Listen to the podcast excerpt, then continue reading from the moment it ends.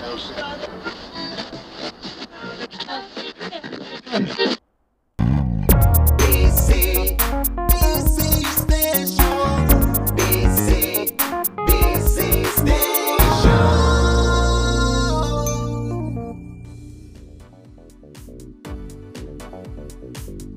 転車専門誌バイシクルクラブが活字の世界から飛び出してさまざまなゲストとさまざまなフィールドで熱く楽しく語り合う。バイシクルクラブ連動型プログラム。BC ステーションゆっくりとお楽しみください。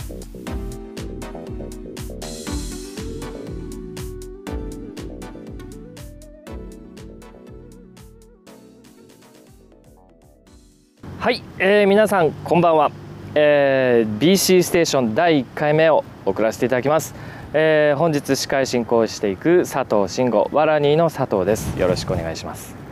本日2人司会あごめんなさい。2人の、えー ビッグゲストを呼んでおります、はい。すみません初回なんでちょっと許してね。はい、えーでは2人の自己紹介をさらっとお願いしたいと思います。じゃあ最初に。はい、えーレジスタント、えー木村です、はい。えーメッセンジャーバッグ作ってます、えー自転車も大好きですよろしくお願いします。はい、よろしくお願いします。レジスタントの木村真一さんです。そしてもう一人。はい、えー地元国分寺でアウトドアブランドをやってます。パーゴワークスの斉藤です。はい。はい。はい、隣町です。都内町。実は。い。府中の隣町、うん、えーなんで2人がここに来ているか。それは皆さんもバイシクルクラブで、えー記事でもご覧になってるからもしれませんが、えー11月20日発売号のバイシクルクラブの、えー特集記事の中にこの2人が登場しておりますで取材日と同時にその場所でこの BC ステーション第1回を収録しようというわけで、えー同日この同じ場所で府中の、えー郷土の森のバーベキュー場で収録を始めております。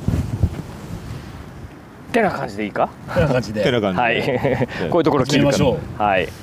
まあ第1回だからねちょっとこういろいろ試行錯誤的な感じでお聞き苦しい点もあるかもしれないですけそうだね。あの司会進行と言っときながら僕も。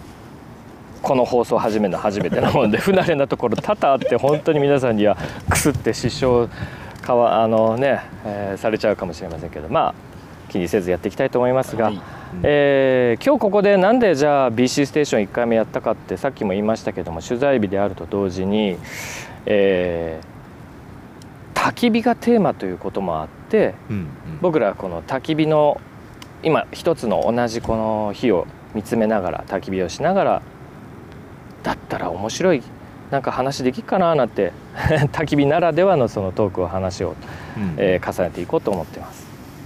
ででさっきちょっとちょろちょろっとですけどもあの2人の、えー会社名、えーとか、えーバッグを作ってるとかそういったところをこう紹介してもらいましたがもう少し聞いてもいいでしょうか？あもちろんはい、うん。えー先にまあじゃあレジスタントキムシンさん、まあ、僕はいつもキムシンさん木村真一さんですけどキムシンさんと呼んでますので、うん。キムシンさんでずっと続けますがキムシンさん今レジスタントで何年ぐらいもう会社を起こしてやってまあバッグを作り始めたのはあのそもそも修理から自分たちが使うバッグの修理から入ってるんで、製品ではないけれどミシンを買って始めたのは、えーまあ、サイクレックスっていうメッセンジャーの会社だったんで、その会社が2001年に設立したのでちょうど2001年ぐらいからまあ中古のミシンを買って修理を始めた、うん、でももう本当は最初は修理だったからバッグを作ってるっていうことではなくて、自分たちの使ってるバッグの修理、そうそうそうそう。はあ。あのもう日常的にやっぱ使うからどこが壊れたとか、うん、でまあ自転車もそうだけどあの1台で回してると壊れたら仕事ができなくなっちゃうんで、うんあの洗ったりあの自転バあのバッグだったら洗うローテーションもかけるけれどでもそのやっぱり故障壊れちゃうとそれで仕事ができなくなっちゃうっていうのもあってじゃあ自分たちで直せるように自転車も自分たちで直すんだったらバッグも自分たちで直せるような環境が必要だねっていうところで始めたのがスタート、うん、だからその時に別にバッグメーカーになりたいとかそういうのはなかったんだけどばらしていろんなブランドをばらしてるうちにもっとこここうにしたら強く壊れないのにねとかいろいろ考え始めてだったらもうこれ一から作っちゃった方がいいんじゃないの、ううん。んそれが、うん、レジスタントの始まり。それいつ頃なんですか？それがまあ多分2003年ぐらいに作ろうかなっていうことで。でちょうど、あのーミシンをねいいミシンをうんそれには必要だなっていうことで、うん。まあ購入することになるんですけど、じゃあこのミシンを買ったまだその開業して間もない業績がさほどいいわけじゃないのうに、ん。えミシンそんないいミシン買うの？というその社内の反感の声もあったんで、うん。それ一体いくらぐらいするの？まあ、それはあの普通新品で買うと30万ぐらいなんですよ、うんうん、工業用ミシンっていう、うん。あの本当に厚いものが縫えるミシン、うん。普通のミシンよりももっとパワーがあるミシンなんで。でそれの、うん、中古で相場的には15万から20万ぐらいが相場で、でもまあミシンで15万から20万って普通に考えるとちょっとおかしい値段だと思うのね。うん、でまあでもそれがないとやっぱり作り作れないとは言わないけどあの作りにくいっていうところがあったんで、まあ、どうしても導入したくて。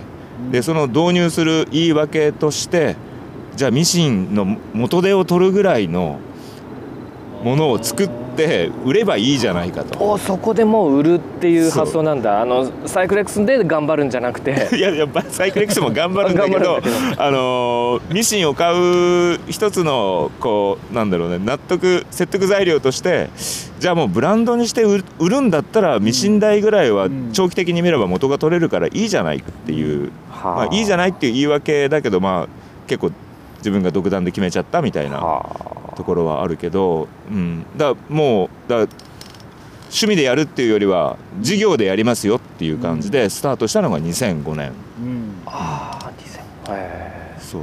くしくもねでも最初に取り上げてもらったのはね実はねバイシクルクラブなんですよ。え？そうなんです。えはい。ちっちゃかったけど。でも、ね。メッセンジャーが自らがその理想を求めて作ったのがこれだっていうそんな紹介の仕方だったの何か？うーんまあそんなにまだ駆け出しだったんでかっこよくはうん。あのあこんなのあるよみたいなさらっとした感じで、うん。うん。でも今やねメッセンジャーバグとで史実合憲なものといえば世界中からの注目が集められるぐらい。いや世界中からは別に集えまってないけど。僕なんかそんなの聞いたことあるけうど、んあのまあ外人からもファンはうん、大勢いるでしょ、外そう海外からもオーダーはもらってはいるけれど、うん。世界中が注目するとか そういうのじゃなくてああ日本にもあんのねみたいなぐらいなもんですよ。へそう。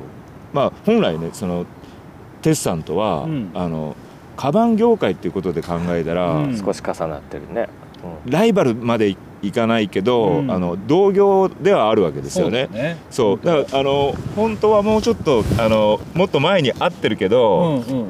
なんかちょっとねその辺がこうお互い少し牽制じゃないけど、なんか同業同士こうちゃんと仲良くなれるのかみたいな。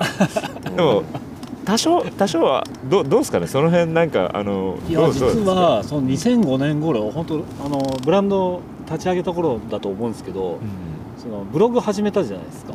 あはいはいその頃から僕じ実は知ってるんですよ。あありがとうございます。でまああの頃ってやっぱりそのメッセンジャーもたくさんいたしメッセンジャーバッグ作り始めた人たちもいたのでうん。でその中でやっぱり一番クールというか、まあ、あの一番印象的なのはその畳のヘリのヘリのね。あのヘリマークを使ったっていう、うんマークというかねあのも文様を使って、うん。日本らしさを表現してでもすごいそのストリストリートのかっこよさとかその強さみたいなのが表現されてて、うん。うわこれはなんかかっこいいの出てきたなっていう印象をすごい持ってますよああありがとうございます。で自分自身もその頃からずっともうバッグのデザイナーをやってたのでやっぱりうん。その自分で作りたい自分でブランドやりたいっていう気持ちがずっと強かったんでうん。だから周りでそういう人たちを見るとまあなんだろう嫉妬もしたしうん。刺激も受けたし焦りもあったしやべえなんかこんなこともう先やられちゃったみたいなそういうのはこういろんな人に常に感じてる頃だったので、まあ、その中でもやっぱり木村さんのやってるブランドっていうのはすごい印象的でしたね。嬉しいななんか。そんな風にテツさんが今ちょっとお話しされた2005年の頃の苦悩というかはい。あったけども、はい。僕はテツさんとはまあ10年ぐらいの付き合いかもしれないけど、うん。そもそもパーゴワークスってはいねあのもっとその前段からもあると思うんですけどそこら辺からちょっと触りを教えてもらっていい？そうですね。それ話すとすっげえ長くなるんですけど大丈夫ですか？いいよ。3分で。なんて？どうぞ。えー、と3分でお話しします。一番最初に、えー、と98年に自分で、えー、とガレージメーカーを始めました。ちょっと待ってね。今ねヘリコプター通ってるから一旦こいつ通り過ぎたら、ねここら辺カットするんで、ねはいヘリの真上そうだもん、真上だもんな。これはね視聴者ちょっとさすがにね、うん、地獄の黙示録みたいになっちゃうね。ワルキューレがかかっちゃう。ごめんね。今多分カットしないでこのまま使うから。例えがね昭和だよね。世代的にね。そうだね。でもわかる。うん。プラトゥーンじゃねえんだと思ってそうだね。今びっくりしちゃったよ。うん。もっと前かいみたいな。うん ごめんねテスさんじゃあどうぞ。98年に、うん。えー、と自分でアウトドアブランドをやろうと思ってでガレージメーカーっていう形でミシンを買って、えーやり始めました。でそれはトレランのパックを最初に作ったんですよ。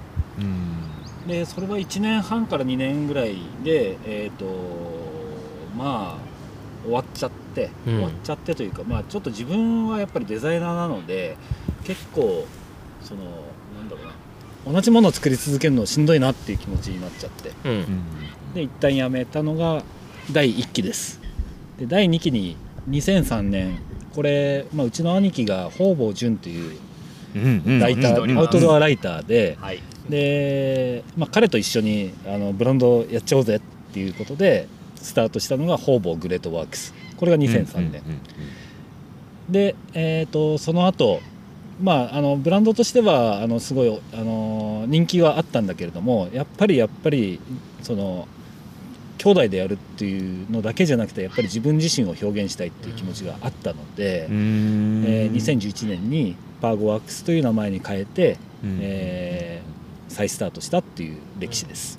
うんそれぐらいだな僕もつお付き合いがシングルスピードのレースでね一緒になったりとか。で方々ね慎吾さんはね方々の時からね。はいはいはい。あの応チェストバッグを買ったり、ホーボーズネストを買ったりとかうして。ん。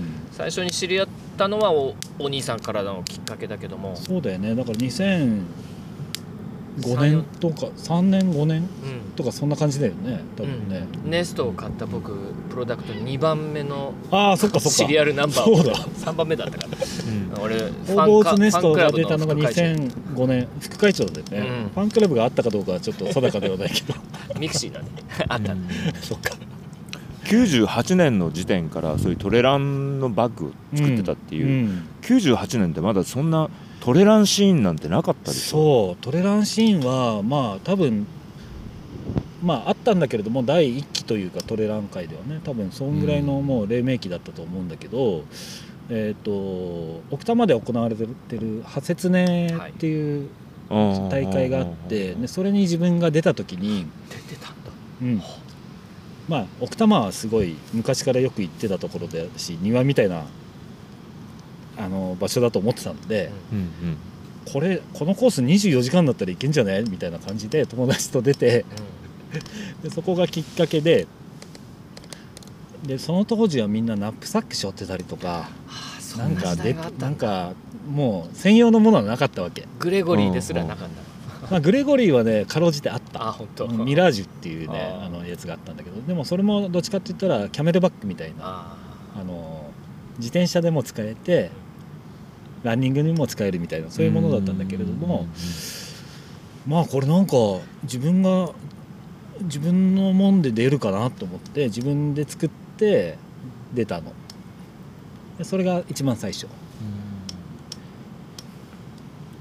でもともとなんだろうなやっぱりアメリカのブランドとかにすごいあの憧れとかもあったしで自分がずっとデザイナーとしてやってたのでそのデザインとアウトドアをどういうふうに結びつけるかなっていうことをずっと考えてたのでその中での選択肢でやっぱりガレージブランドっていうのが、まあ、当時は輝いてたよね。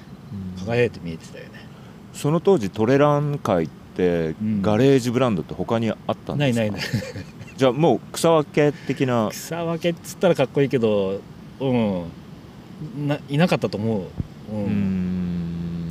なかったと思うしまあマーケットがなかったからね。うん。だからあんまり儲からないっていうか、うん。うん、そういう面もあったと思う。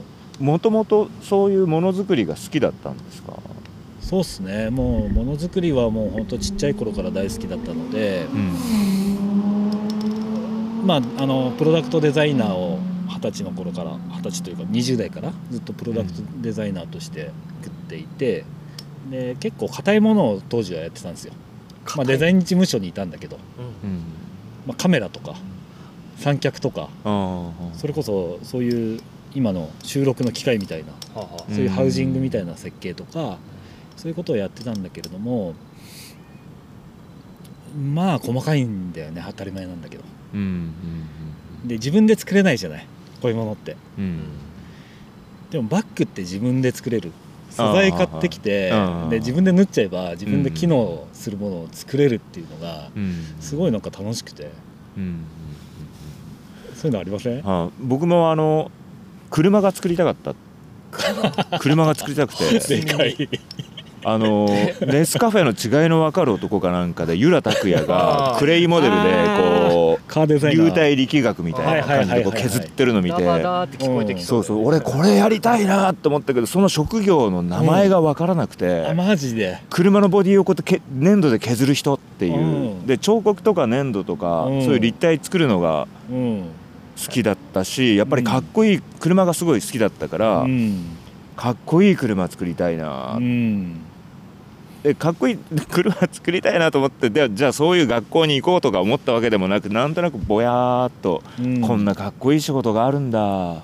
うん。カーデザイナーっていいなとか、それぐらいの そう、うん、でまあで自分がじゃあバッグを作りたいとかって、今のこういうことをあのなりわいにしていこうなんていうことはもう全く思ってないし、98年の頃なんていやもう来年になったらノストラダムス来るからもう 関係ねえよみたいな好きなことやって死のうぜみたいな。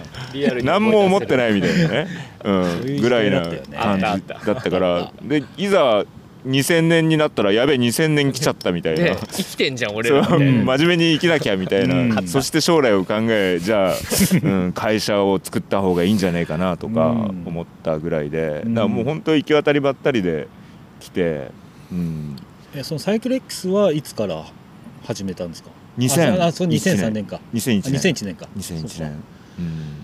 あじゃあマジでノストラダムスが来なかったから ノストラダムス引っ張られるそれはねだから本当そうですよ。ノストラダムスが来てたらもうねあのできなかったし、まあ、来なかったからやったって言ったらそれまでなんだけど、あのまあいろいろなタイミングがあって、うん。その前はその大きな会社の,、うん。あのすごい日本でも大きなそのバイク便の会社の中のうん一自転車部門をやって、うん。でもまあその自転車ってやっぱり都都心部の中心部でしかメリットが出せないから、うん。でも会社にするとか会社的な考えだともっとスケールを追求していきたい、でスケールを追求していくと自転車のメリットが生きなくなってくる、うん。で自分はもっとコンパクトにレスポンスよくやるサービスをしたい、うんけどその辺の反りが合わなくなっていた時うに、ん。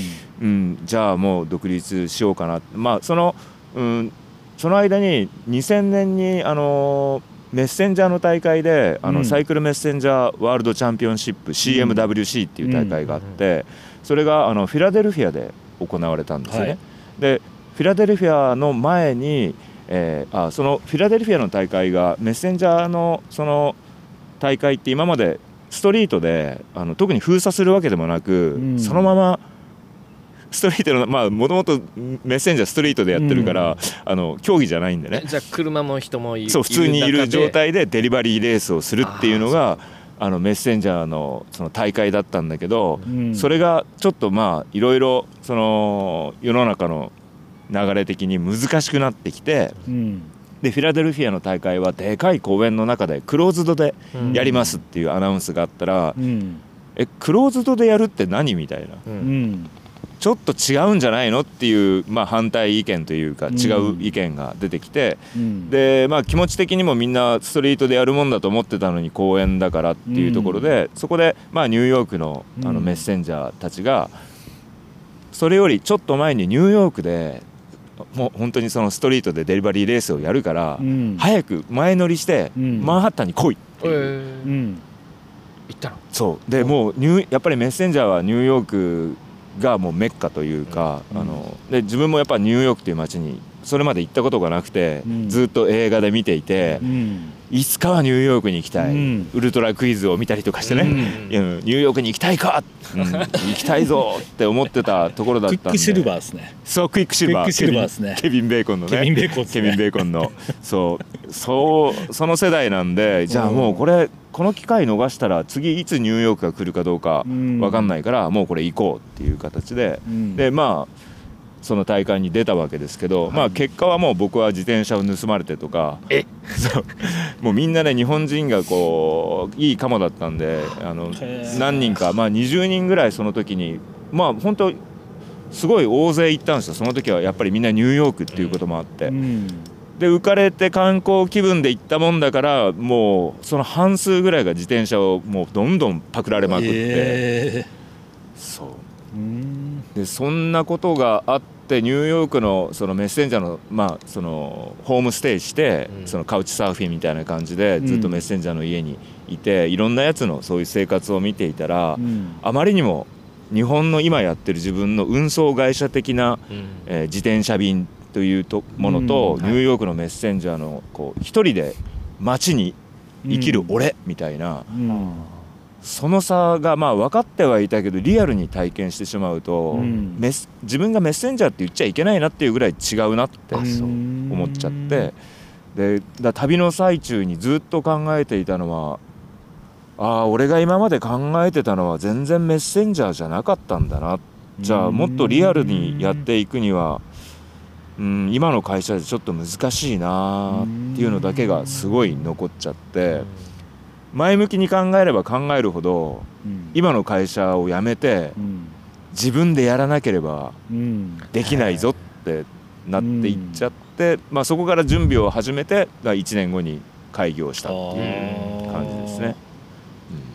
なんかキムシンさんとメッセンジャーまで今すごく深く濃いうん。懐かしい話が出てきた、うん。自転車とのつながりうん。すごくよく分かってきてるんですけど、対してテツさんははい。自転車とのうん。触れ合いつながり始まり。そうですどねんなところです、えーとまあ、今ここ府中でね収録してるけれども地元もこの辺なので、はい、えー、と80年代のこの辺って結構やっぱり不良が多くって、おー。どんな、はい。うちの中学はとにかくもう不良か、まあ、もう不もう本当荒れてたのでうん。で不良か釣り吉しかいなかったです、不良ってバイクで走るっていう感じ？まあバイクとかね、うん、そうそうそうそうそうそうそうもう。校内暴力というか、ね、金八先生の時代でそうするとあの地元にいると絡まれちゃうわけですよ。は、うん、うん、だからもう地元はそんなに好きじゃない。僕らは、うん、でどっかに逃げよう。逃げる手段は自転車だろう。あー。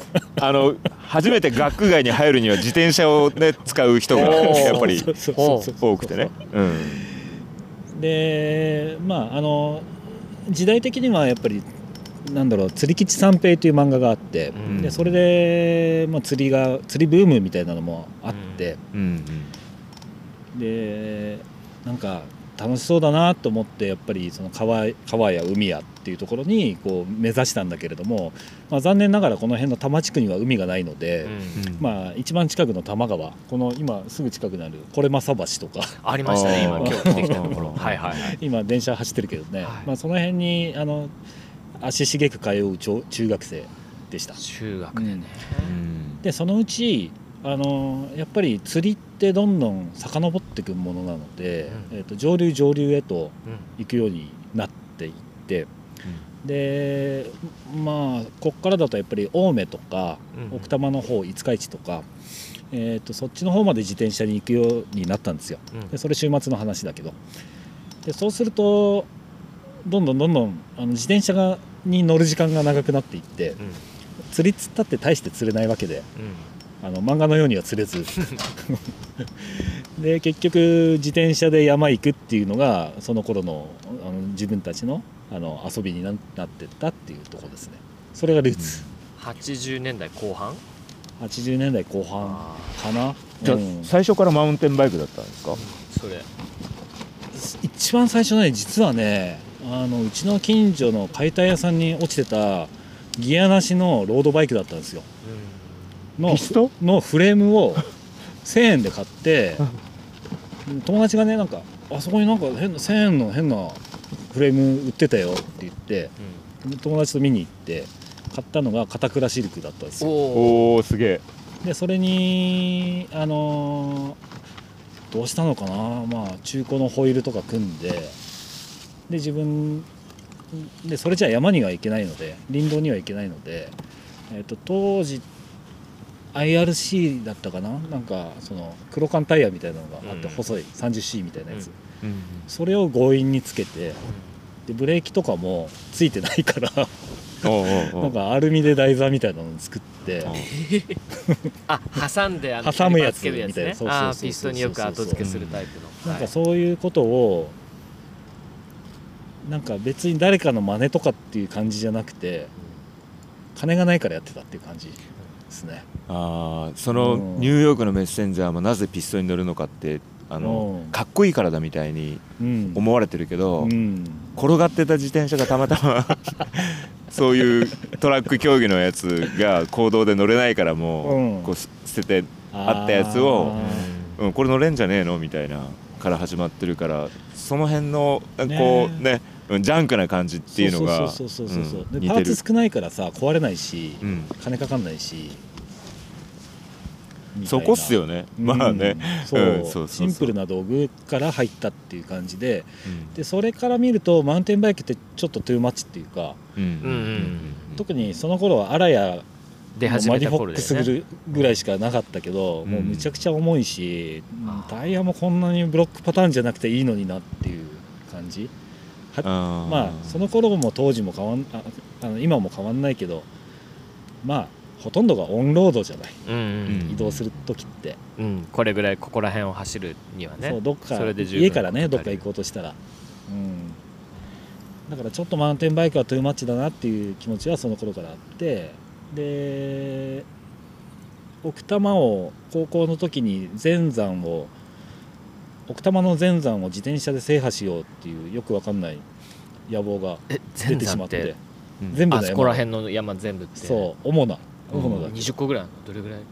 何個あったんかな？でも20個じゃ済まないよ。そうだよね。うん。えそれは峠道を走ってっていうことじゃなくてもう山祭みたいな感じで。山祭だね今担いで。ね担いで。担いで。そうそうそう片倉シルクのピストを担い片で倉シルクはねさすがにあその時はもう。やべえなと思って 別のやつにしたんだけど。あその時もでもランドナーを改造したみたいなーやつで行きましたね。うん。とにかくなんか改造好きなの昔から DIY だが好きだし。うんうんそうんうん。今ももし自転車が手元に1個あっても今ももう、絶対ね、吊るしじゃ乗らないもんね。今もき今日乗ってきたやつも昨日組んだやつだしね。うん。うん自転車はそういう意味であの仕事にはしてないですけどあの趣味としてはもう昔からずっと親しんでるというか心の中にある遊びですこれは。そのパワーゴワークスのそのホームページを見ると、うん。そこまでこう自転車のこと、うん。まあ、バイクパッキングだったりとか、うん。まあトトレランのブランドだなっていううん。印象なんですけど、うん。もう自転車の参入ってやらないんですか、バイクパッキングには。いややりたいんだやりたいですね。お。やりたいですねっていうとあれそれは何かが引っかかってるってことだ。えっとね実は2013年にあのバイクパッキングのシステムを作ったんですよ。おその頃あんまりバイクパッキングっていう言葉はなかったんだけど、自転車にくくりつけるバッグのシリーズを作ってお披露目したことがあるんですよ実は。どこでお披露目？それはねすごいマニアックなんだけど、六甲山の山の中で、えー、とガレージメーカーだけで、えー、とその集まってこんな感じでうん。集まって、えー展示会的なことをやったことがあってうん。そこでお披露目したことがありました。うんえそれは具体的にどんな製品なんだフレームバッグとかサドルバッグとかいろいろあるけど。それはえっ、と まあえっ、とハンドルバッグフレームバッグサドルバッグ全てなんだけれども、うん。えー、とモジュール化した設計になってるのが特徴でうん。でやっぱり自転車の形にフレームの形にやっぱり依存するじゃないですか。なんか、うの専用のものを作ろうとすると、うんでもそうじゃなくてユニバーサルに使えるものできないかなと思ってうん。作ったのはあった。うん。それはラックレスですか？ラックレスです。ラックレス、うん。その当時にもう国内でうん。ラックレスのバイクパッキングシステムって作ってるブランドってありました？国内にはなかったけどまあいや国内にはなかったし海外にもあんまりなかったかな、うん、まだレベレイトがあるかないかぐらい。レベレイトがレベレイトが2009とか10とかそれぐらいでしょ、製品化されたの。うん。あじゃあレベレイトはあったけどまだ国内にそこまで知名度が高い感じではなかったぐらいかな、うん。なのかね、でこれなんていうかあの自分のものづくりのうん。考え方なんだけどえーっと、まあ、道具、まあ、3, 3つのステップがあって道具製品、えー商品っていうステップでいつも考えてるんですよ。で道具っていうのは自分が使えればいい。別に量産しなくてもいい。そういう機能性があるあればいいだけのもの。で製品となるとこれはちゃんと同じものが均一に安定的に作れる必要がある。で商品となると今度はマーケットをちゃんと考えないといけない、製品と商品。うん、そう線引きされてる。ちょっと今日今初めてああ。そのそれはね製品いくらいいものでいくら、あのー安く作れたとしても何かと似てたり過去にあったりとかそういうものは商品にならないし売れなきゃ商品とは言えないっていう考え方があってで今言ったそのバイクパックのシステムは道具としてもすげえいいと思ったんだけどこれ商品として成り立たねえんじゃないかなと思った、まあ、当時はバイクパッキングの時代もなか流れもなかったし、うんその製品の完成度ではなくてまだ市場がそこまでに、そう。なかった。こニーズが高まってない。はいいとは思って思思うけどまあ売れねえだろうなっていうそういううん。簡単に言っちゃえばそういうこと。あの自分もねあの、うん。バイクパッキングをすごいやりたくて、うん。でもなんかこう今まで背負うっていうことに対するフィッティングにこだわってたうん。のに、自転車にくくりつけるって別にどうでもいいじゃん。うん。くっついてりゃいいじゃんぐらいなうん。感覚しか持てなくて、うん。それがすごくこう形をこう整えて自転車にくっついている姿があまりかっこいいと思えなかったのね。同感です。そんなになんかそれ専用のここにしかつかないフレームバッグここにかっちり入りますってうんいうことがいやなそんなにそこ頑張ってやっても俺はあんまりかっこいいと思わないんだよなってうん思っちゃって、ううんん。もっとなんかこう普通のバッグをラックにつけてうん。こうくくりつけるぐらいの方がワイルドでかっこいいじゃんって思っちゃってるタイプで。うんちょっとそのラックレスのバイクパッキングがうん。オタクっぽいというか、うん。こんなやつ本当はこんなのを使うやつは本当は実在しなくて、うん。架空の話なんじゃないかなって 身の回りにつけてるやつ誰もいないぞって、うん、思ったんでなんかこうやりたいのはあるけれど、うん。なんリアルじゃないな。ううんん。そう。でまあ自分、まあ、最近バイクパッキングのものを作り始めたのは、うんまあ、メッセンジャーそのさっき出たサイクレックスという会社をもう、うん。あの活動休止にしてでもう自分世田谷に引っ越して、うん。多摩川の近くで、えーまあそんな時にちょうどコロナになっちゃったんで、うん。人と接触せずに遊べるって言ったらもう多摩川しかない。だかああらもう多摩川ばっかり。うん。どうしようか今ちょうどヘリコプターが到着、ちょっと一旦ヘリコプターが到着じゃないですか。到着。通通通過ね。通過あそこに1個1個来てる。ちょっと待って。じゃあ今ちょっとじゃあ CM に。パーゴってでも僕はその、うん。なんだろうなあのバイクにすごく親和性のある商品をよく出してたりするじゃない、うん。うん。それが、えー忍者タープもそうだし、うん。忍者テントとか、うん。忍者ネストとか、うん。まあ軽いっていうのがすごくキーワードなんだろうし、うん。スタッキングとかもすごく考えられて例えばテスさんがテントを最初にプロトを持ってきた時も、トップチューブに巻いてたりあ ハンドルだっけ？そうそうあ自転車にミックスしてこんな演出ができるよみたいなのをやり始めてたからあだからあすごくこっちに向いてるこっちっていうのは自転車界の方に目を向けてうん。商品もこう展開を始めてるんだろうなってこうん。う感じてたね。まああのうちのカーゴワークスの中ではまあえっ、とハイキングまあこれトレッキングね、はい。あとランニング。まあ主にトレイルランニング、あとキャンピングっていう3つのカテゴリーがあるんですけれども、うん。まあ、キャンピングに関してはその人力旅っていう言い方をしていて人力旅で使える道具うん。を作るっていうコンセプトで作ってます、となるとまあ自転車は当然入ってくる、はあはあそっかそっか。うん、なので自転車用ですっていうふうには歌ってないけれども実際には自転車で使ってる方もたくさんいるし、うん。自分自身もそういう気持ちで作ってる部分はある、うん。まあ、その証ではないけれども、えー、と例えば忍者テントのポールの長さって、えー、と折りたたむと一辺3 5センチなんですようん。でそれって大体の自転車のトップチューブの内側に入っちゃう。ね。フレームバッグうん。僕もそうそう思ったそう35っていうのは肝ですよね。そうそうそうそう。でフレあのハンドルにくくりつけても嫌じゃない、うん。まあギリギリドロップハンドルの内側に入るかなぐらいの感じかな、ドロップハンドルって40、40ぐらいです、まあ、平均する40と。か42とかだよね、うん。その辺はデザインする時に十分イメージしてうん作ってるのでだからまあ実際に自転車の人にも喜んでもらってるっていうことかな、うん。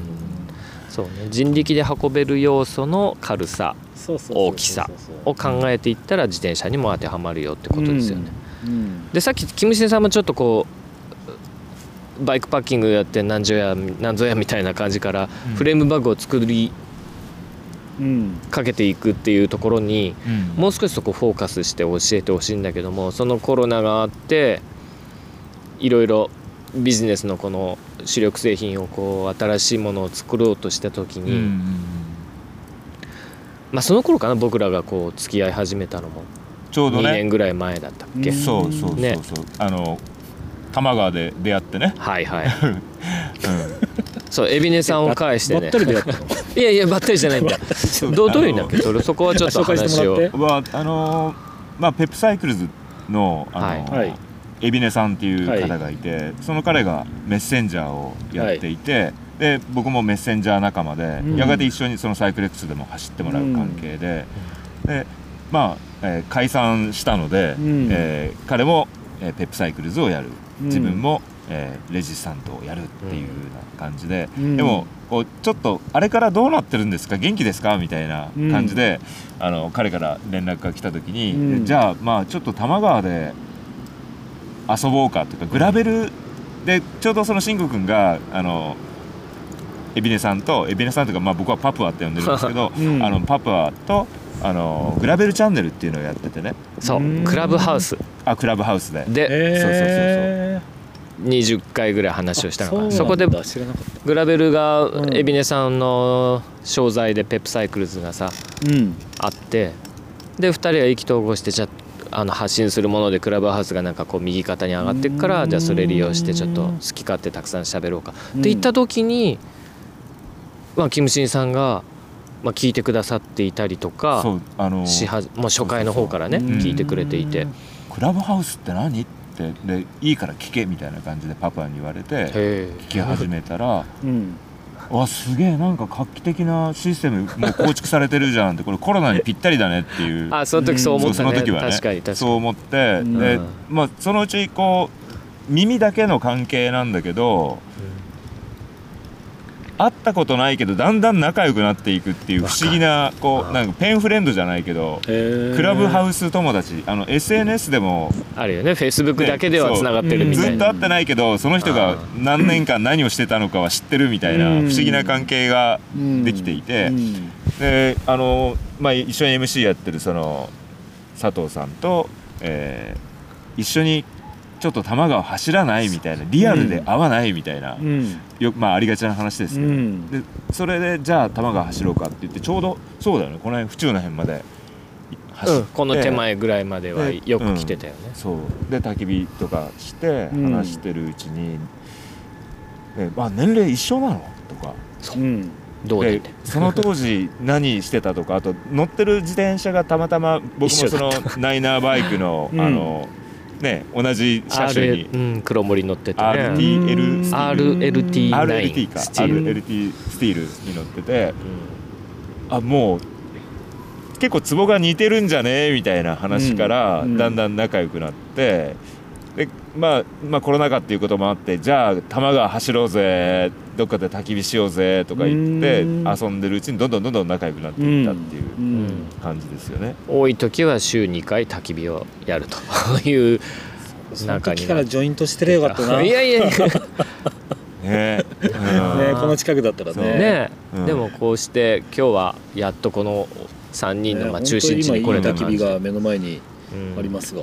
ね。さてこの焚き火を僕はちょもう紹介したくてうずうずしてるんですけどもこれは実はこれキムシンさんと哲さんが会ったのも今日が初めてというわけじゃなくて、うん。うん。ね。そうあのキムシンさんがパーゴの事務所に来たってその経緯をちょっと説明をキムシンさんからちょっとしてもらおうかな。そうですね。あの、まあ、今回のそのバイシクルクラブの番組でもあるわけですけどそこで、えーバイシクルクラブギア BCG っていうコーナーをうん。自分が持たせていただいていて、うん。その中で今そのまあえーまあ、一つ進行しているのは三ヶ島さんと、えーカーゴケージを作るっていうことを今進行中でペダルのペダルのそうペダルの三ヶ島三さんね。さんと、でまあ国内のそういうものを作ってる人たちと、うん。えー何かできないかなっていうのが、うん。まあ中心。そういうそれが話題の中心になっていて、うん。じゃあ他に日本で面白いことやってる人ってどこがいますかね？ってそのバイクラあバイシクルクラブ担当のニッシーさんとうん。話をしていて、でパーゴワークスじゃない？俺が言ったら、うんうんいやでもあのーちょっと業種的に同業であれじゃないですか。なんかそういう、言ってなんかババチバチするようなとこないんですかってから うーん。いやそれは行ってみないと分かんないし話してみないと分かんないからとりあえず行ってみないっていう感じで。であで、うん。それそれでし慎吾君に段取ってもらったんだよね、そうそうそうそう。うん。話を一回ワンクッション置いて僕が話をして。うん。うん。でまあ自分は本当はそういうあのバッグであったりとか、はい。えーまあ忍者タープまあ自分も忍者タープ使ってるので、うん。あの良さは分かってるんですけれど、うん。あのもっとこうポンチョになるようなタープ、うん。ポンチョタープみたいなやつが、うん。雨具を持っていきたくない。うん。じゃあ、うんね、ポンポンチョ以外ポンチョじゃない雨具以外にうん。もう使える何かがあったらいいんじゃないかっていうところ、うん。うんあとは輪行バッグで、うん。えー輪行バッグがタープになるとかうん。グランドシートになるとか、うん。そういうのがあったらいいんじゃない？やっぱそれはパーゴワークスだったらきっと作れるよ。ね。そう。そう。そのドラフト案を僕聞いた時うん。哲さんの性格からうん。これとこれがその2つの役割がねうんこの1個でできるとかっていう、うん。そういう掛け合わせ術のめちゃくちゃな上手い人なので、これはチャンスあるかなって思ったけどでもその当時の、まあ、今もそうかもしれないけどパーゴのその展開の広さというかマーケットが拡大してうん。すげえビジネスも好調に見えてる。あの忙しさの中でさあ哲さんどうかな？できるかなって。まあ、うん。で物理的人的な要素いろいろあると思ってたんだけど、うん。それでね話を相談しに行きましたと。でその話もらってでねすごい盛り上がったんですよね。そうそう、うん。うん。であそれポンチョになるタイプそ前作ったよとか言ってちょっと探してくるっつって。そうそうそう。裏でガサガサやったりとか、はいはい。そうそうなんか輪行くらいになるタープも作ったなみたいな、うん。なんかそんな感じをそんな話をしちゃったのを、うん。そうもう覚えてますよ。ね試作品がね言うと「うん。あ作ったことあんねちょっと待って」って言って「これ」みたいな出てきてであのサドルの辺につつけるさあのサポーター？はい。はいはいはいはいはい。でこんな感じの、うん。でレジスタントでそのプレートキャリアっていうのを出してるから、うん。あのキャラダイスにねつけるやつ、うん。で「あ俺もねこれ前作ったよ」って言ったら「うわーもうやべえ よかったこれ出てこなくてよかった」みたいなのがあったりしてでやっぱもうほんとすげえ近いところをやってるから。うまくいけばすごく気が合うんだけど、うん。敵対したらもうすごいなんていう合製品だらけのところだよ関係になっねちゃうからね。そう。でそれでまあ作りたいんだよねって言ったら、うん。いやもう忙しくてそれどころじゃねえよみたいな。いやそんなことそんなことそんな言い方はしてないけどね。真面目に言うとうちのバックパックは全部海外で作っててうん。ベトナムで作ってるのでうん。すごい納期が長くって、うん、特にコロナの中でどんどん納期伸びちゃったのでだからそういうねあのあんまりレスポンスよくできませんよっていう話。あそうかそうか。うん。うん。そう。でまあそのものづくりだったらじゃあその納期で待つうん。その間に開発を、えーね、水面下で進めていいくっていうこともできなくもないけれど、うん。基本的には雑誌の企画としてうのん。進行だから、あの製品化が2年先になりますっていうことを今から連載するわけにも いかなくて。そうだね。これどうしましょうかっていうことでんでも今はニッチもサッチもいかないんじゃーなんて言ってる時にうん。焚き火の話になって、うん。で何焚き火台使ってんのってまあその時自分はそのうんベルモントの旅っていうのをもうこよなく愛して使っていて、うん。で慎吾くんが忍者ファイヤースタンドをはい。うんちょうど出たばっかりですげえ自慢したんだよね俺にね。なんかああこれいいよ。それもう3年ぐらい前かな？そうしたらあれ？ソロ？そうそうソロ。ソロを使った時だよ。あうんま今年の話だから。もううん。最近ですね。で今年僕が出たばっかりのものをうん。もうすぐに使わせてもらっていたから、そう。でそのソロの前のやつはイメージがあったけれど、うん。このソロになった時におやおやこれはこれはちょっと理想的じゃんっていうのが出てきて、うん。そうああまあ旅は旅でいいけれど、うん。で忍者ファイアースタンドのソロうん。の良さっていうのも一緒にこう焚き火しながらもう分かっていて、うん。でその時にまあテスさんに「あよかったら使ってよ」みたいな感じで、こうね、うん。渡してもらって、はい。で使ってみたらねもうやっぱもう最高でもう俺今これしか使ってないのね、うん。忍者スタンドのフうん。ァイアースタンドのソロしか使ってなくて、はい。でこのさあのメッシュうん。メッシュが最初こう灰が落ちちゃうじゃんこれうん。思ってたけど、うん。は灰が落ちないんだよね。うん。そう。すごい細かいまあ本当網からに細かいメッシュを使ってるんで、まあ、空気は通すけれどもまあ灰とかは落ちない。うん。網目からは。で燃焼効率もめちゃくちゃいいしうん。でこのあと結構薪をたくさん置くと自然にこう自然なフレックスというか、うん。たわんで、うん。ちょっとねこの網も完全フラットじゃなくてうん。なだらかなコンケーブになるんだよね、うん。うん。そこにこう薪があ燃えていくと集まっていくよううなん感じとかも、あーこれ結構やっぱ考えられてんだね、フラットに見えてるようだけど旅とかと一緒のようにああやって真ん中がくぼむ形うん。そうそうが自然にだんだんとできるんだようね。ん。でこの間なんかもさあの湿ってるあの薪というかやっぱりあの基本ブッシュクラフトなんで、うん。拾ってくるうん。か倒木をこう、まあ、うん。切って薪にするんですけど、うん。その湿ったものをこのステンメッシュの下の部分にはい。置いとくとこう乾燥してね、ううん。んうん。乾燥もするしその間にあの冷凍枝豆とかをさこう近くに置いておくとナチュラルな解凍ができたりとかあの冷ましたくないものを保保温するとかね、うん、そうのそう。そうあと今も、ね、やってるけどこうつま先とか突っ込んだことかなり気持ちいい。これ、うん、これまた高い靴はダメだけどさ、ねもう。革のブーツとかだったらこん中もう本当あのそう。ぶっこんじゃうっていうのもあるよね。冬とか本当この下に足突っ込んだこと本当気持ちいい、ある意味ツーバーナーというかうん。ね。ね、そう。常温調理がであの、うん。上面のね上面調理ができるっていう、あの僕の友達なんかはねここにピザを置いてうん、うんあのー温めればいいぐらいのピザみたいなものだとここでちゃんとこ、焦げ目もできてたね。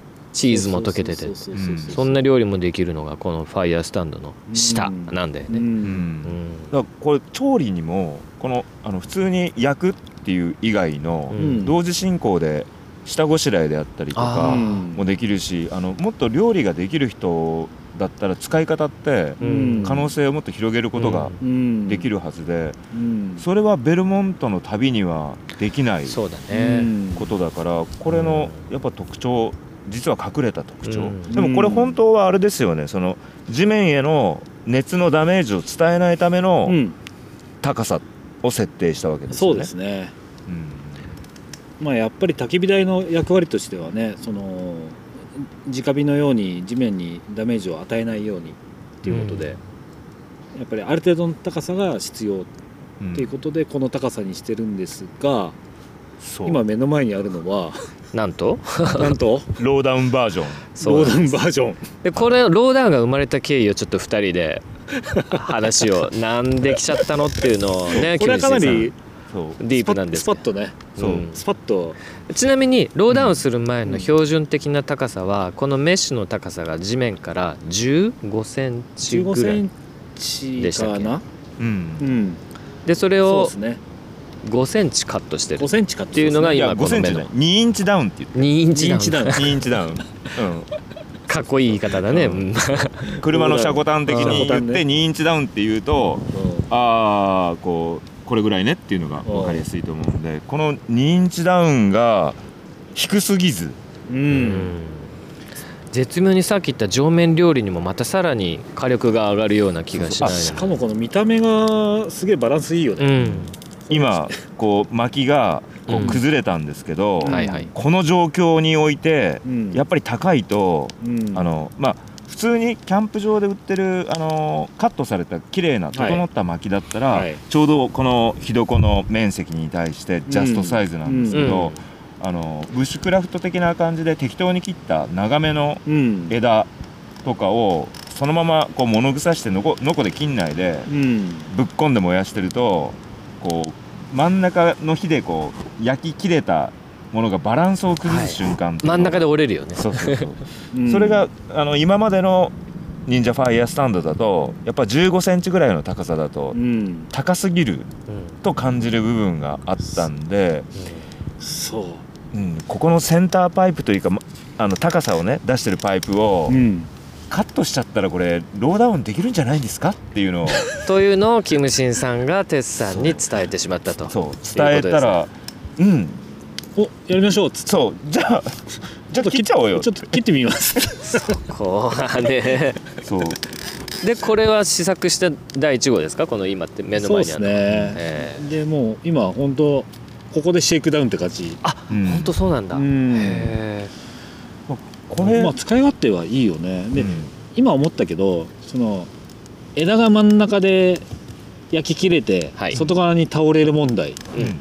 これはこの低さだと危なくないね、そう。そうそう。高いやつだとこう回転して回転して手前に来るそうそうそうそうそうそう自分の足元に一回転して、うん、あ半回転してトンって来ちゃうんだけど、うん、この高さだとそれはないね。ずりっと落ちる。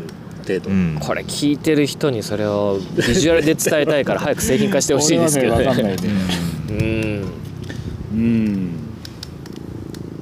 まあ見た感じのこうバランスもバランスもとってもいい、4対3みたいな感じそうそうそう黄金比っぽい感じがうん、うん。出ていて、そう。ん、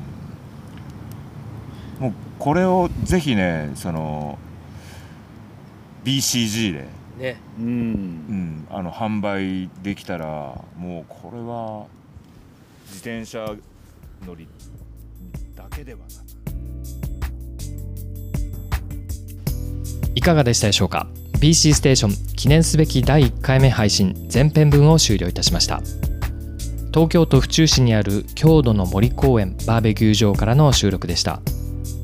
ものづくりの匠である2人の深い考察や開発における執念などは後半にも続きます。第2回目は1週間後の11月25日に配信いたしますのでぜひお楽しみに。ご意見ご感想は Twitter で「ハッシュタグ #BC アンダーバーステーション」をつけて投稿してください。ステーションはアルファベット表記でお願いします。またインスタグラムでも BC ステーションの公式アカウントにコメントいただけたら嬉しいです。今までの読むメディアから聞くバイシクルクラブも応援よろしくお願いします。それではまた次回にお会いしましょう。バイバイ。